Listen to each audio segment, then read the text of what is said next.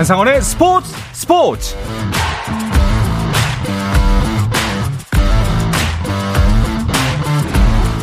스포츠가 있는 저녁 어떠신가요? 아나운서 한상원입니다. 오늘 하루 이슈들 살펴보는 스포츠 타임라인으로 출발합니다. 피파 20세 이하 월드컵에서 우리나라가 4위로 대회를 마무리했습니다. 우리 대표팀은 대회 3, 4위전에서 이스라엘에 1대 3으로 패했는데요. 전반 19분 이스라엘 빈야민에게 선제골을 내준 대표팀은 5분 뒤 주장 이승원의 페널티킥으로 1대1 동점을 만들었습니다. 하지만 후반에만 두 골을 더 허용하며 1대3으로 승리를 내줬습니다. 3골 4도움으로 맹활약하며 대한민국의 두 대회 연속 4강행을 이끈 이승원은 대회 최우수 선수 3위격인 브론즈볼을 수상했고 결승전에서는 남미 축구의 강호 우루과이가 이탈리아를 1대 0으로 이기고 사상 첫 20세 이하 월드컵 우승을 차지했습니다. 축구대표팀 수비수 권경원이 부상으로 소집 명단에서 제외된 가운데 정승현, 박규현, 문선민이 새롭게 대표팀에 합류했습니다. 축구협회는 또 현재 중국에 구금 중인 손준호에 대해서 소집이 사실상 불가능해졌지만 명단에는 계속 포함된다고 설명했습니다. 미국 여자 프로골프 투어 숀라이트 클래식에서 김효주가 최종 합계 13언더파 200타를 기록해 애슐리 부하이의 한타 뒤진 단독 2위로 대회를 마무리했습니다. 미국 메이저리그 피츠버그 파이리츠의 배지환이 2루타와 결승 득점으로 팀 승리를 이끌었습니다. 배지환은 뉴욕 매치와의 홈 경기에 7번 타자 2루수로 선발 출전해 4타수 1안타 1득점으로 팀의 2대1 역전승을 견인했고 시즌 타율은 2할 7푼으로 소폭 하락했습니다. 한편 샌디에고 파드리스의 김하성은 콜로라도 로키스전에서 대타로 출전해 득점을 올렸지만 팀의 3대4 역전패를 막진 못했습니다. 프랑스 오픈 테니스 대회에서 조코비치가 남자 단식 정상에 오르며 메이저 대회 역대 최다 우승 기록을 썼습니다. 조코비치는 프랑스 스타드 롤랑가로스에서 열린 대회 마지막 날 남자 단식 결승에서 노르웨이의 루드를 3대 0으로 물리치고 우승을 차지했는데요. 이로써 23번째 메이저 대회 우승 트로피를 들어올린 조코비치는 라이벌 나다를 제치고 메이저 대회 남자 단식 최다 우승자로 이름을 올렸습니다. 만 36세 20일인 조코비치는 남녀 단식을 통틀어 프랑스 오픈 최고령 우승 기록도 새로 썼습니다.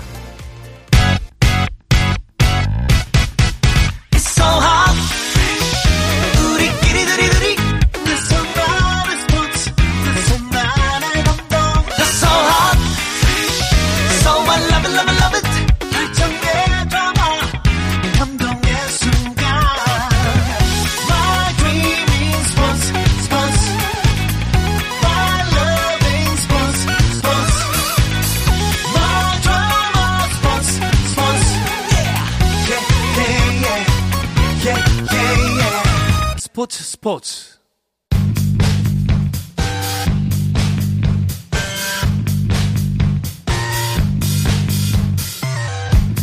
귀에 쏙쏙 박히는 야구 이야기 스트라이크 존 시작하겠습니다. 문화일보의 정세영 기자, BGN 스포츠월드의 이혜진 기자와 함께합니다. 두 분 어서 오십시오. 안녕하십니까. 반갑습니다. 어, 앞서 단신에서 말씀드렸지만 피파 20세 이하 월드컵 보는 재미가 쏠쏠했는데 이제 아, 마무리가 네. 됐습니다. 네. 뭐두 분께서 담당하고 있는 종목은 아니지만 그래도 두 분도 즐거우셨죠?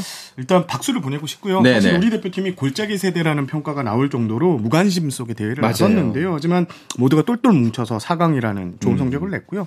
오늘 저희 회사 지면에 일면에 축구 대표팀 사진 기사가 나왔어요. 선수들 사진이 아니고요. 관중석에서 그 관중들이 우리 선수들 이름이 적힌 이게 나왔거든요. 어, 이 선수들이 이렇게 장한 일을 해냈다라는 네. 의미를 담았는데 저는 이번 대회를 통해 한국 축구를 이끌어갈 다양한 음. 보석을 발견한 게 이번 대회 최고의 성과도 보여진다 이렇게 평가하고 싶습니다. 이혜진 기자 어떠셨어요? 저는 솔직한 마음으로 이 쉬는 날 볼 때 너무 너무 재밌었거든요. 네. 근데 이제 일할 때는 시차가 네. 조금 나다 보니까 아주 조금 피곤하긴 했는데 그래도 우리 선수들이 너무 잘해주다 보니까 그것마저도 잊고 좀 임했던 것 같습니다. 저희 회사도 오늘 일면에서부터 축구면 다 이렇게 네. 월드컵 얘기로 도배가 됐습니다. 그렇죠. 아 정말 수고 많았고 네. 앞으로도 잘 부탁드린다고 또 더 많은 관심 아마 이제 사람들이 더 가져줄 테니까요. 앞으로도 멋진 모습 계속 보여줬으면 좋겠습니다. 자 대표팀 관련해서 야구 쪽에서도 대표팀 소식이 이어졌는데요. 항저우 아시안 게임 대표팀 명단이 발표가 됐습니다. 네, 2022 항저우 아시안 게임에 나설 최종 대표팀 명단이 지난 9일 발표됐습니다. 투수가 구창모 선수 등 총 12명, 포수가 김영준 선수 등 2명, 내야수가 김혜성 선수 등 7명, 또 외야수는 이종우 선수 등 3명 등 총 24명이 음. 어, 명단에 이름을 올렸는데요. 조기현 전력강화위원회 위원장은 이번 항저우 대표팀은 공정과 투명을 골자로 잡고 선발을 했다. 위원회에서 3개월가량 매주 장시간 회의를 거쳐 최상의 전력을 갖춘 선수들로 구성했다고 자평했습니다. 네. 자, 일단 포지션별로 자세하게 짚어볼까 합니다. 먼저 투수는 12명이 선발됐어요. 네, 그렇습니다. 오른손 9명, 왼손 3명이 명단에 올랐습니다. 와일드카드 두 장을 투수에 쓴 부분이 좀 인상적이었는데요. 네. 어, 롯데 박세웅 또 NC 구창모 선수가 합류를 했습니다. 저는 또 하나 이 눈에 띄는 점이 있다면 바로 하나 문동주 선수였는데요. 어. 생애 첫 성인 대표팀에 발탁이 됐습니다. 정말 가고 싶었던 무대다 이렇게 말하기도 했는데 알고 보니 이유가 있었더라고요. 네. 잘 알려진 것처럼 이 문동주 선수의 아버지 문준흠 장흥군청 육상팀 감독인데요. 2010년 광저우 아시안 게임 당시 지도자로 나선 아버지의 모습을 보면서 꼭 국가대표 대표가 돼서 저 무대에 서고 싶다 이렇게 얘기를 했다고 합니다. 어, 문동주 선수는 약속을 지키게 돼 정말 기쁘다 이렇게 소감을 전했습니다. 대표팀이 마지막까지 좀 고심했던 부분은 바로 어, 정우영 선수냐 그리고 LG의 신인 불펜 투수죠. 박명근 선수냐 이 둘 중에 누구를 뽑을지 마지막까지 음. 고심을 했다고 합니다. 하지만 어, 한국이 만약에 2대 1로 앞선 일본전에서 7회 누구를 등판할 것이냐 경험이냐 어, 구위냐 라고 했을 때 경험과 구위를 두루 갖춘 정우영 선수가 나가는 게 낫겠다라는 어, 공감이 공감이 형성됐다고 하고요. 그래서 정우영 선수가 최종 발탁됐다고 합니다. 그렇습니다. 자, 투수 명단에서 좀 눈에 띄는 이름이 구창모 선수입니다. 현재 부상 중인데요. 네, 굴곡근 미세 손상으로 지금 3주 정도 빠질 것이라는 예상이 있고 7월 중순에는 복귀한다고 합니다. 음. 하지만 이 부상이 있는 선수를 뽑은 이유는 광현종을 이을 만한 자완 에이스감이 없다. 음. 그래서 부상이 없을 때 건강할 때 잘하는 구 창모 선수를 뽑았다. 이렇게 선발을 어, 설명을 했고요. 어, 지금 구창모 선수 재활 명단에 포함됐는데 아, 재활을 빠른 재활을 위해서 지금 일본의 유명 재활원으로 이 자비를 들여서 음. 떠난 상태라고 합니다. 그만큼 대표팀에 합류하겠다는 의지가 강하고요. 두 달여 전까지는 무조건 재활을 마치고 7월 중순 이후 예, 합류할 예정이고 그리고 실전 피칭이 8월에 거쳐서 어, 대회 준비에 차질 없게 준비하겠다는 게 구창모 선수의 각오였습니다. 네. 뭐 이 경기 직전까지라도 부상을 이유로는 교체가 가능하다. 이 지점도 좀 선발에 영향을 미친 것 같아요. 네, 어떻게 보면 마지막 장치라고 볼 수 있는데요. 아직 올해 항저우 아시안 게임 대회 규정이 명확하게 나온 것은 아닙니다. 하지만 부상 등의 경우 통상적으로 대회 개막 전날까지 엔트리 교체를 가능하도록 해왔거든요. 음. 아무래도 뭐 구창모 선수가 얼마나 빨리 회복해 경기 감각을 끌어올리느냐가 관건이 될 것 같습니다. 지금 포수 김형준 선수도 지금 부상 중이에요. 네. 5월달에 발목 있는 데가 다쳐서 음. 지금 게임에 나서지 못하고 있고 또 2군에서 다섯 경기를 치른 게 전부인데요. 이 부분도 아마 대회 전까지 아마 전력강화위원회에서 상당히 고민을 할 부분인 것 같습니다. 그렇군요. 투수진에서 또 이제 눈길을 모으는 이름 중에 하나가 고등학 학생 선수입니다. 용마고 장현석 선수가 네. 했습니다. 지난해에는 제가 기술위원으로 활동을 했었는데 네. 심준석 선수가 유력 후보였는데요. 이번에는 18명의 엔트리를 전력강화위원회가 받았고 그중에서 장현석 선수를 콕 찍어 선발했습니다. 고등학생 선수가 아시안게임 대표팀 명단에 합류한 것은 이번이 처음이라고 오. 합니다. 어, 지금 일단 장현석 선수에 대한 이 대표팀 전력강화위원회 기대는 상당합니다. 유종일 감독도 기대가 상당한데요.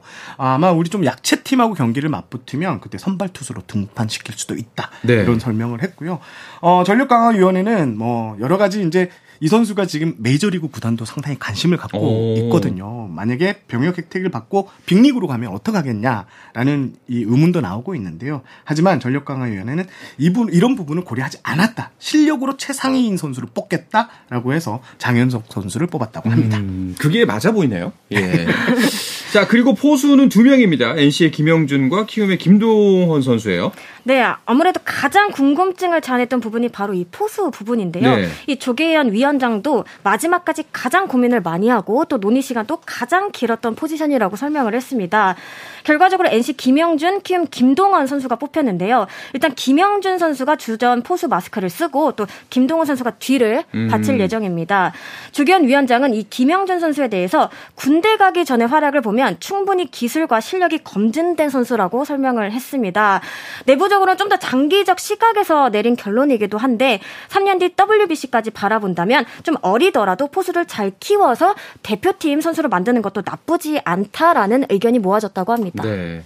육성의 의미가 좀 많이 부여가 된 것 같습니다. 그런데 사실 포수의 역할이 좀 중요하기 때문에 네. 포수 부문에서 와일드 카드를 쓰지 않을까? 하는 생각들이 많았는데요. 저도 그랬습니다. 네. 하지만 이게 와일드카드 선발은 29세 이하 선수로 제한한다. 음. 이렇게 이제 원칙을 정해놓고 움직였기 때문에 지금 1군 주력 선수들이 포함되지 못했습니다. 네. 사실 1군 주력 선수들 중에 지금 대표팀의 명단에 오를 만한 선수들이 어뭐 강민호 선수, 양의지 선수, 유강남 선수, 장성호 선수들이 와일드카드 후보인데 이들 모두 30대 중반의 나이입니다. 그렇죠. 그래서 이게 참 이들을 제한 30대 이하 중에서 가장 출전이 많은 선수를 따져봤는데 공교롭게도 김동원 선수가 19살인데 올해 선발 포수로 100타석을 소화했습니다. 네. 어, 30대 선수 밑에서 가장 많은 출전 타석이었는데요. 그래서 김동원 선수가 합류했고 어 일단 그 지금 선수 또는 어, 김영준 선수 같은 경우에는 김영준 선수는 1군 NC 1군에서 양의지 선수, 김태군 선수의 백업을 좀 봤었습니다. 네. 그런 1군 경험치를 높게 평가해서 선발했다라는 게 전력 강화 위원회의 설명입니다. 알겠습니다. 다른 포지션도 한번 살펴볼까요? 외야수와 내야수 짚어주시죠. 네, 일단 외야수는 와일드카드 최원준 선수를 비롯해 키움 이정우, SSG 최지훈 선수 등 3명이 포함이 됐습니다. 내야수 가운데선 SSG 박성환, NC 김주원 선수 등 7명이 승선을 했습니다. 야수 운영을 어떻게 가져가느냐가 또 음. 하나의 핵심 사안이 될 것 같은데요. 지금 전문 일루수는 없거든요. 네. 하지만 뭐 LG 문보경, 하나 노시환, 상무 최현준, 또 KT 강백호 선수 등이 충분히 맡을 수 있을 것으로 보고요. 또 키움 김혜성 선수나 KT 강백호, 삼성 김지찬 선수 등은 상황에 따라서 경기 후반에 외야를 볼 수도 있는 음. 자원입니다. 혹시 이 명단 보시고서 어, 이 부분은 좀 의외인데 하는 지점이 있었나요? 어, 일단 저도 외야가 이게 세 명으로 가는 게 맞나라는 음. 생각을 했는데 마지막까지 김지찬 선수를 빼고 외야를 한 명을 더 넣느냐 김지찬 선수를 포함하느냐를 놓고 고민을 했는데 결국 유주일 감독이 최종 선택을 했다고 네. 해요. 어, 김지찬 선수를 선택을 했고요. 또 외야는 아까 이혜진 기자가 말씀하신 대로 김혜성, 김지찬 이 선수가 외야를 또 볼 수 있고 강백호 선수도 사실 우익수로 그 데뷔를 했습니다. 음. 그래서 강백호 자원이 있기 때문에 외야 세 명은 충분하다 이런 평가가 나오고 있습니다. 뭐 유동적으로 하겠다라는 네. 의중인 것 같습니다. 어, 전체적으로 팀 자체가 많이 젊어졌네요. 네, 이번 야구 대표팀은 향후 수년간 국제대회에서 대표팀의 주축이 될 선수들을 적극 육성한다라는 취지로 이 와일드 카드 3장을 제외하면 KBO 리그 선수 중에 만 25세 이하 또는 입단 4년 차 선수들을 대상으로 했습니다. 실제로 한층 어려졌는데 평균 연령이 23.21세입니다. 역대 아시안 게임 대표팀 평균 연령을 살펴봤을 때 1998년 방콕 아시안 게임 때 22.33세에 이어 두 번째로 오. 어립니다. 일단 WBC 같은 경우에 대표팀 평균 나이가요. 29.17세. 맞아요. 그렇죠. 많았는데 네. 불과 3개월 사이에 대표팀 평균 나이가 확 젊어졌고요. 일단 유준일 감독은 이렇게 이야기를 했습니다. 소속팀에서 주전으로 뛰는 선수가 절반 가까이 된다. 음. 한국 야구의 절망은 여전히 밝다. 이번 아시안 게임은 세대 교체가 이루어질 대회가 될 것이라고 기대를 냈습니다. 그렇죠. 사실 전에 있었던 뭐 국제 대회가 남긴 숙제겠죠. 어, 성적도 내야 되고 그리고 이제 세대 교체도 해야 됩니다. 네, 그두 가지 커다란 숙제가 있는데 자, 이 부분을 봤을 때 뭐 좀 예측한다는 게 좀 어려운 일이긴 합니다만 어떻게 보세요, 이 명단? 저는 약간 지금 현재 한국 야구의 현실이 좀 많이 담겨 있다. 음. 포수도 그렇고 외야도 그렇고 투수도 그렇고 부상 선수들이 합류했다는 것은 그만큼 그 그렇죠. 그 포지션에 좋은 네. 자원이 네. 없다는 소리인데 사실 포수 같은 경우에는 일본도 주전 포수들이 대부분 30대 이상이거든요. 네. 포수 육성이 쉽지 않은 가운데서도 부상 선수까지 고려했다는 것은 지금 한국 야구가 처한 현실이 현 딱 이 정도다라고 볼 수 있는 것 같습니다. 이혜진 기자는 뭐 어떤 생각이 들었어요? 저도 비슷한 생각인데 사실 올해 신인들이 굉장히 좀 각광을 받아서 얼마나 많이 승선을 하느냐 이 부분도 굉장히 좀 관심이 모여졌는데 사실상 이 키움 김동원 선수를 제외하면은 신인 선수들이 없어요. 음. 그만큼 어떻게 보면 이제 선배가 말씀하신 대로 우리 한국 야구의 어떤 현실을 조금 보여주는 대목이다. 아무리 뭐 신인이다, 뭐 특급 누키다 하더라도 아직까지 바로 국제 대회 내보내기에는 좀 부족함이 있어 보였구 나. 않나라는 생각을 했습니다. 또 최근 들어서 또 갖가지 좀 이제 안 좋은 소식들도 많이 들려오면서 그 네. 대표팀의 좀 고심이 컸을 것 같습니다. 이걸 어떻게 만회를 해야 되나? 너무 신중했다고 합니다. 음. 대표팀 명단이라는 게 이래, 이렇게 뽑아도 욕을 먹고 저렇게 뽑아도 욕을 먹는 게 사실 사실이거든요. 그렇죠. 네. 그래서 매번 회의 때마다 3, 4시간 이상의 이 장시간 토의가 거쳐졌다고 하고요.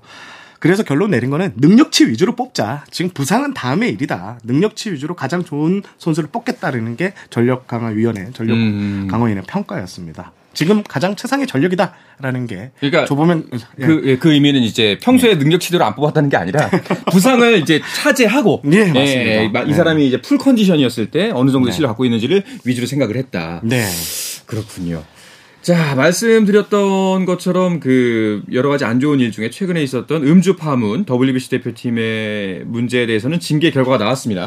네, 지난 7일 상벌위원회를 열었는데요. KBO는 논의를 거쳐 규약 제 151조 품위 손상 행위에 근거해 징계하기로 했습니다.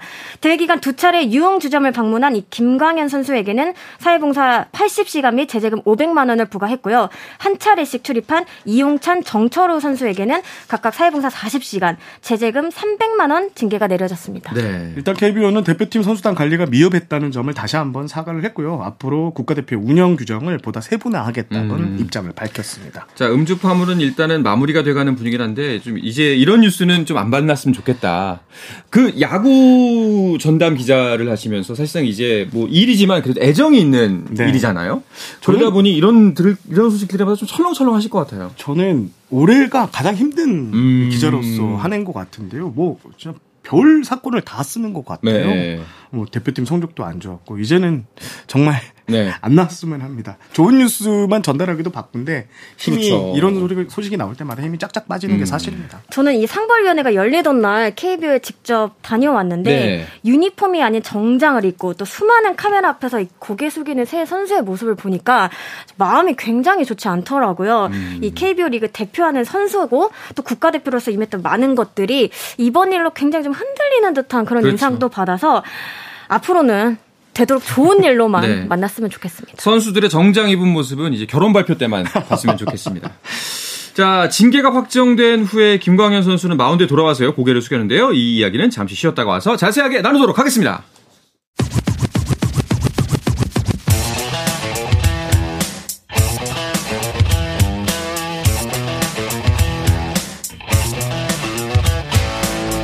짜릿함이 살아있는 시간. 한상원의 스포츠 스포츠. 야구계 이슈부터 논란까지 정확하게 짚어드립니다. 귀에 쏙쏙 박히는 야구 이야기 스트라이크 존 비젠 스포츠월드 이혜진 기자, 문화일보의 정세영 기자와 함께하고 있습니다. 아, 음주 파문에 대한 징계가 확정이 됐고요. 어, 연루됐던 선수들이 복귀 수순을 밟고 있죠. 네, 그렇습니다. 세 선수 가운데 가장 먼저 엔트리에서 말소가 됐던 김광현 선수는 어제였죠. 11일 창원 NC전에 선발로 나섰고요. 이용찬, 정천원 선수도 13일 1군 마운드로 돌아올 음. 예정입니다. 뭐 그전까지 계속 경기에 뛰었던 선수들이라 뭐 감각 등은 크게 걱정하지 않아도 될 것 같고요. 정천원 선수의 경우에는 10일 부산 과기대와의 연습 경기에서 1이닝 무실점을 기록하기도 했습니다. 네. 김광현 선수 같은 경우는 이제 폴더 인사로 아니, 이제 속죄를 하고 이제 복귀 전 시작하더라고요. 예, 1회 말 NC 선수 타자죠. 소호초 선수에게 초구를 던지기 전에 1루 NC 쪽 응원석 그리고 홈플레이트 그리고 3루 쪽 응원석을 향해 모두 모자를 벗고 네. 이렇게 고개를 숙였습니다. 90도 인사로 음. 팬들에게 사죄한다는 의미로 풀이할 수 있겠습니다. 그렇군요. 자, 뭐 사실 성적은 별로 좋지 않았습니다. 아무래도 뭐 심적 부담도 있고 여러 가지가 있었겠죠. 네, 일단 마음 편이 좀 무겁지 않았을까 네. 이렇게 생각이 드는데 어 4.1이닝 5피안타 4실점으로 음. 물러났습니다. 4월 8일 대전 하나전에 이어서 그때 3이닝을 소화한 것에 이어 올 시즌 두 번째로 적은 이닝 소화였습니다. 22일 만에 실전이었지만 초반 페이스는 나쁘지 않았거든요. 다만 이제 4회부터 급격히 흔들리면서 흐름을 내줬습니다. 이날 경기를 내주면서 SSG는 NC와의 주말 시리즈 스위패를 당했습니다. 네. 사실 뭐 일각에서는 또 팬분들이 너무 복귀를 빨리 하는 거 아닌가라는 네. 생각을 하실 수가 있긴 한데 SSG 입장에서는 또 어쩔 수가 없었을 거예요. 네, 뭐 KBO 징계가 출장 정지 중 징계를 받지를 않았고요. 음. 여론도 좀 반반으로 좀 갈린 것도 컸습니다. 네. 또 선두 경쟁을 하는 데 있어서 에이스 김광현 선수가 그 역할이 상당했기 때문에 넣었고요. 애초 그 엔트리에서 빠질 때 한두 턴 정도로 빠질 거라고 생각하고 음. 했는데 최근 이제 팀이 또 90일 연패에 빠지면서 김광현 선수를 꺼낼 수밖에 없는 상황이었습니다. 네. 어, SSG는 지난 주중 기아전을 모두 쓸어담으면서 승승장구하는 듯 했지만 최근 믿었던 오원석, 맥카티, 김강일 모두, 모두 무너지면서 고민에 좀 빠진 모습이긴 합니다. 네. 사실 뭐 승패마진은 지난주 제로기 때문에 뭐 나쁘진 않은데 SSG라고 생각하면은 조금 어 SSG가 부진한데라는 이야기가 나올 수 있는 상황이에요. 네 그렇습니다. 아까 살짝 말씀을 해준 것처럼 온탕과 냉탕을 정말 오갔는데 기아와의 3연전은 모두 휩쓸었지만 또 NC와의 원정 경기에서는 빈손으로 돌아왔거든요. 음. 일단 좀 선발 마운드가 흔들리면서 생각했던 마운드 운영이 좀 어려웠고요. 타선 역시 좀 도와주지 않았습니다. 여기 이제 맞붙게 된 NC의 기세가 컸 다는 것도 무시할 수 없는 요소이지 않았을까 싶습니다. 네. 자, 여기서 또 빛을 발하는 게 NC의 기세입니다, 이제는. 예. 어, 지지난주였나요? LG전 수입했고요. 이번엔 SSG. 둘 다 1, 2위 팀들을 다 모조리 수입하는 성과를 얻어냈어요. 1, 아, 2위 킬러. 예. 그리고 저는 반성하겠습니다. NC를 어. 이렇게 강할지 몰랐는데 네. NC가 어, 최근에 KBO 리그 구단들 말 들어보면 NC는 피하자는 말이 들릴 정도로 가장 무서운 팀이 NC입니다. 지난주에 5승 1패로 가장 빼어난 성적을 올렸고요. 팀 평균 자책점이 2.5로 1위, 팀 타율로 전체 3위 등 고른 전력을 자랑하고 있는데요. 일단 올해 최고의 투수죠. 외국인 투수 패디가 벌써 10승을 따냈고요. 이재혁 선수도 지난 겨울 갈 곳이 없다. 뭐 여러 가지 부정적인 뉴스가 많이 나왔는데 10일 SSG전에서 7이닝 무실점 호투를 선보이는 등 지금 선발이 완벽하게 맞물려서 돌아가고 있습니다. 또 타선에서는 그간 진짜 부진했던 마틴 선수가 지난 주중 타, 주간 타율이요. 3할 9푼 1리에요. 완전히 부활하면서 지금 투타에서 딱 균형이 맞물려 떨어지고 있다 이런 평가가 나오고 있습니다. 되는 집이 됐군요. 지금 NC 팬들 사이에서는 네. 이 패디 선수 여권 빨리 훔쳐야 된다 네. 얘기가 나오고 있다고 합니다. 자 반면에 이제 NC가 빛을 발하면서 어, 옆팀 롯데의 빛이 사그라들고 있는 거 아닌가? 그쵸. 그 동력 떨어졌나 이제? 싶은 얘기가 나옵니다. 어떤 팀이든 기복은 있긴 마련인데 어쨌든 롯데 최근 기세에 살짝 주춤합니다. 음. 지난 한 주간 6경기에서 1승 5패를 기록하는데 그쳤는데요. 그 사이에 말씀하신 것처럼 NC가 연승 행진을 달리면서 순위도 3위에서 4위로 한 계단 내려오게 됐습니다. 사실 일방적으로 밀리는 게임을 하지 않았거든요. 그런데 음. 쫓아가다가 힘이 붙이는 듯한 그런 양상이 좀 계속됐습니다. 지난주 경기들을 보면요. 3전차 이내로 끝난 경기가 5 경기 나 되고요. 음. 또 연장전 또한 세 차례나 치렀습니다. 네. 뭐 달라진 롯데를 느낄 수 있는 부분이다 이렇게 볼 수도 있지만 냉정하게 말해 이런 경기들은 팀 입장에서 리스크가 더 크거든요. 그렇죠.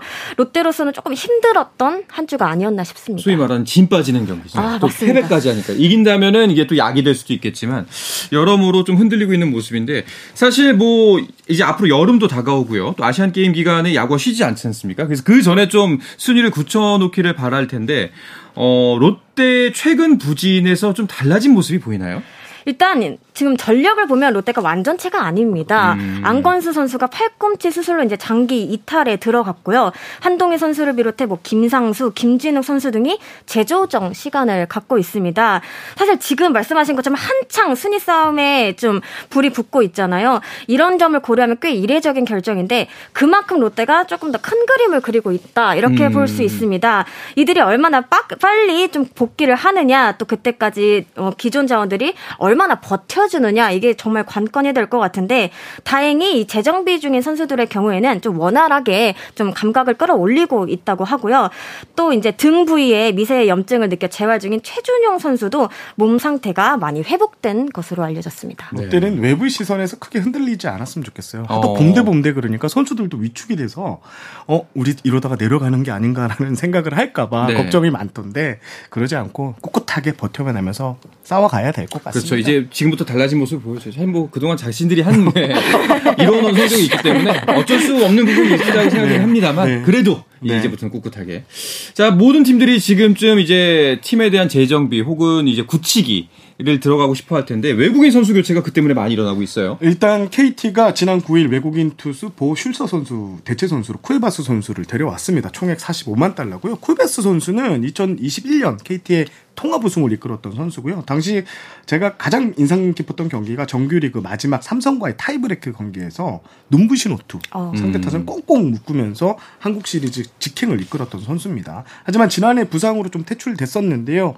위기에 빠진 KT가 다시 한번 쿠에바스 선수에게 도움을 요청했습니다. 네. 두산도 지금 외국인 투수를 교체할 예정입니다. 브랜든 와델 선수를 재영입할 것으로 알려졌는데요. 두산은 8일날 어, 딜런 파인 선수, 파일 선수를 방출했고요. 현재 어, 와델 선수가 대만 프로야구에서 뛰고 있어요. 예, 이적료 등 이런 게 조율되면 곧 영입 발표가 이루어질 것 같습니다. 네, KT가 내내 부진했다가 다시 살짝 불이 붙고 있는 모습인데 이 쿠에바스의 합류가 좀 더 득이 될까 모르겠네요. 네, 일단 쿠에바스 선수 같은 경우에는 지난해 5월에 KT에서 방출이 됐지만 그때도 기량 문제가 아닌 건강 문제였거든요. 음. 팔꿈치 부상으로 공백이 길어지고 있던 상황에서 교체가 됐는데 어, 지난해 KT와 작별한 후에 이제 팔꿈치 수술을 받았고요. 또 이제 악재를 제거한 만큼 다시 좀 속도를 내는 모습이었습니다. 이후에 멕시코 리그에서도 뛰었고 콜롬비아 대표로 WBC에도 선발 출전한 경험이 있습니다. 어, 방출 후에도 꾸준히 KT 그리고 선수단하고 연락을 주고받았다고 하는데요. 있는데요. 일단 16일부터 시작되는 삼성과의 홈 3연전부터 합류할 가능성이 크다고 하니 좀 지켜볼 필요가 있을 것 같습니다. KT 단장은 일단 어, 쿨베스 선수의 건강 뭐 전혀 문제 없고 지금 기량도 어, 2021년 그 모습이다 이렇게 기대하는 눈치입니다. 네. 자 이제 이번 주도 역시 주중 세 경기 그리고 주말 3연전이 펼쳐집니다. 어, 일단 주중 경기부터 어떤 경기에 주목해 보면 야구를 좀 더 즐길 수 있을까요? 저는 롯데 경기에 집중을 하고 싶은데 음. 선두 경쟁 계속 이어가기 위해서는 이번 한 주 굉장히 중요하지 않을까 싶습니다. 일단 주중 3연전에 하나를 만나거든요. 네. 근데 두 팀 모두 지난주 성적이 좋지 않았잖아요. 흐름을 바꾸는 계기를 만들 수 있는 팀이 어떤 팀인지 좀 지켜보면 좋을 것 같습니다. 그 밖에는 고척에서 기아와 키움이 만나고요. 인천에선 KT와 SSG가 창원에선 두산과 NC가 잠실에서 삼성과 LG가 맞붙습니다. 네. 주말 3연전 매치업은 어떤가요? 또 롯데 이야기인데요. 주말에 유통 더비가 네. 열립니다. 롯데가 그만큼 관심이 큽니다. 음. 이번 장소는 인천으로 바뀌어서 SSG와 롯데가 맞붙는데요. 앞선 네 차례 맞대결에서는 SSG가 3승 1패로 확실한 우위를 점하고 있습니다. 이 밖에 잠실에서는 두산과 LG 한 지붕 두 가족 맞대결이 아. 관심을 끌 것으로 보이고요. 또 광주에서는 기아와 NC, 수원에서는 KT와 삼성, 대전에서는 하나와 키움이 각각 주말 3연전을 치릅니다. 야, 주말에도 팬분들이 좋아하실 만한 경기 수두룩하네요. 이번 주도 야구 함께 즐거울 것 같습니다. 자, 이야기를 끝으로 이번 주 스트라이크 존은 마무리하겠습니다. 문화일보의 정세영 기자 그리고 BGN 스포츠월드의 이혜진 기자 두 분 오늘도 고맙습니다. 감사합니다. 자, 내일도 저녁 8시 30분에 뵙겠습니다. 한상원의 스포츠 스포츠!